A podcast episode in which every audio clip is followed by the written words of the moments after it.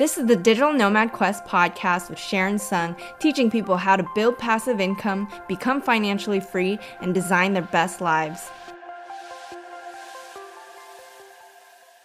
Hey guys, it's Sharon from Digital Nomad Quest, and today we're gonna go over the ultimate guide for blogging success. So now let's get right into it. Honestly, there's so much to blogging, it's like a legit business that you would have to be running and it's not just about writing. So i'm trying to break it down as much as possible into these 11 steps but there's so many different like specific details when it comes to blogging. But i'm to try my best to summarize it for you guys so you guys know what you're getting into when it comes to blogging for success. Now let's just get right into it. Number one you got to make sure you think about your niche. So before you begin you want to make sure you have some direction into where you're going because there's so many bloggers these days there's so many blogs out there that's to be hard to stand out, to be honest. It is pretty saturated, but you can still do it. But you just need to make sure that you are an expert in your niche, right? You don't want to be spread out super thin where people just don't feel like you're an expert in any different area. You want to make sure that you're talking about something where people are like, oh, this person just keeps making really good content around this certain topic and they're going to just keep coming to you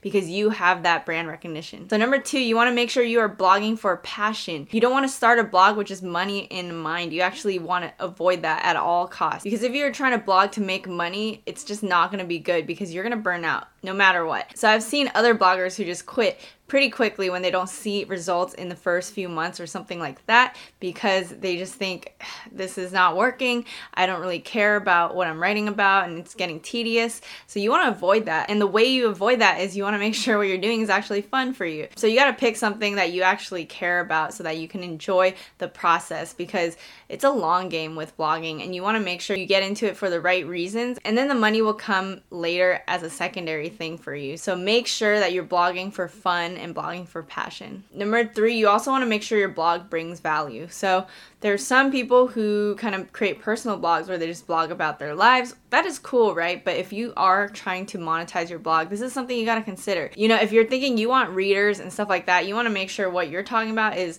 either entertaining for them or educational for them, and usually around a specific topic so that people will always come to you for that topic, which relates back to tip number one. But basically, yes, you can talk a bit about yourself, you can talk about your journey for sure. It's actually engaging for people to know the blogger, but ultimately, if you're not like a celebrity, or someone who people will follow already because they already know you, they're not going to be as interested in your life. You want to make sure you're bringing some type of value towards them where they're actually getting some benefit from reading your content. Now, number four, this is kind of obvious, but you want to make sure you start. Okay, so make sure you set up your hosting and your domain and WordPress. Some people recommend other platforms, but no, I actually recommend getting started with WordPress right away because you want to think long term, right? And WordPress is the best for SEO and customization. But if you already know how to do that, make sure to check out my links below when it comes to the hosting and domain. So I use HostGator for hosting and I use Namecheap for my domain. Other people use Bluehost. I'm going to link that there too and I have explored both of those hosting platforms and they're both pretty good,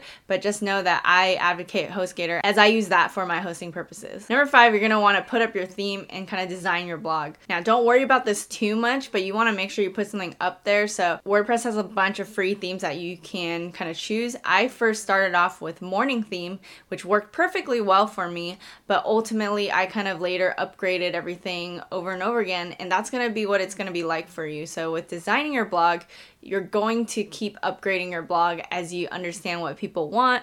You understand what people look for when it comes to your navigation bar. You understand what people want on the front of your homepage. Like it's just going to change a lot. So don't worry about it too much. But ultimately, these things can change later. Free themes are really easy to put up and then kind of start doing. When it comes to design tips, you want to make sure it's clean, concise, really easy to read. I would say big fonts are really good. Your navigation bar should be super accessible. These are things to look out for. And also, another thing to look out for is that paid themes are way more customizable. So if you want to just get right into it right off the bat, you can start with a paid theme. I would say though, if you don't want to overcomplicate the process, just go with a free theme. Try the morning theme. Don't worry too much about the looks. Just start getting that content out there. Get comfortable with blogging so that you can start upgrading later and later. Number six, you're going to need to crank out those blog posts, right? And when you're cranking out those blog posts, make sure that when you're writing those paragraphs, make it around two to five lines per paragraph. Some people just keep writing one liners and enter, enter, enter. And I think that works because a lot of like big bloggers do that. I just don't personally like that look for myself, but I sometimes do one liners for sure as kind of an emphasis point. Make sure your paragraphs when it comes to blogs are shorter. Two to five sentences are pretty good. People get lost when it's like really long blocks of text in a big paragraph because it's just a lot to consume. When you break it up into smaller chunks, it's going to be easier for people to read. Number seven, you want to write consistently. Once a week is kind of minimum, I would say. Three a week is ideal if you can keep up with it, but make sure it's something you can actually keep up with, right? You don't want to bite off more than you can chew. So, first, think about what your schedule looks like. Think about how much you can handle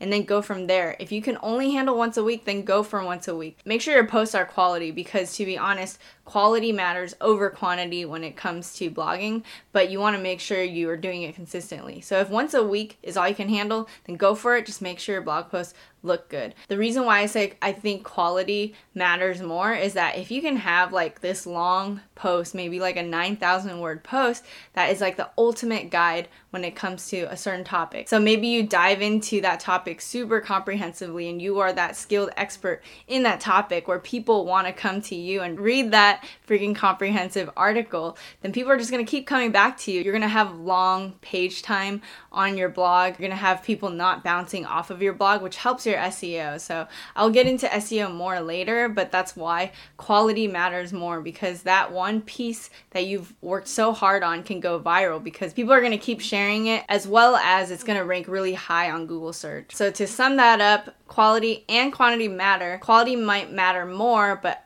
as long as you are consistent with your blogging, then Google will favor you. So figure out how much you want to write per week. Number eight, you want to make sure you start collecting emails. Now, I really advocate ConvertKit, but if you're just starting out and you don't want to pay, then you could start out with MailChimp, which is free. Honestly, I do now believe in kind of starting off with the best stuff. So I do believe in starting off with ConvertKit because you can basically create these automated funnels. You can create email sequences. You can segment your lists. There's so many things when it comes to it. I will hopefully go dive into email marketing more on my channel, but make sure you try those out. I'm to link those resources below. Number nine, SEO is key. Back in the day, people might be able to get away with not understanding SEO and kind of just writing whatever because it wasn't as saturated.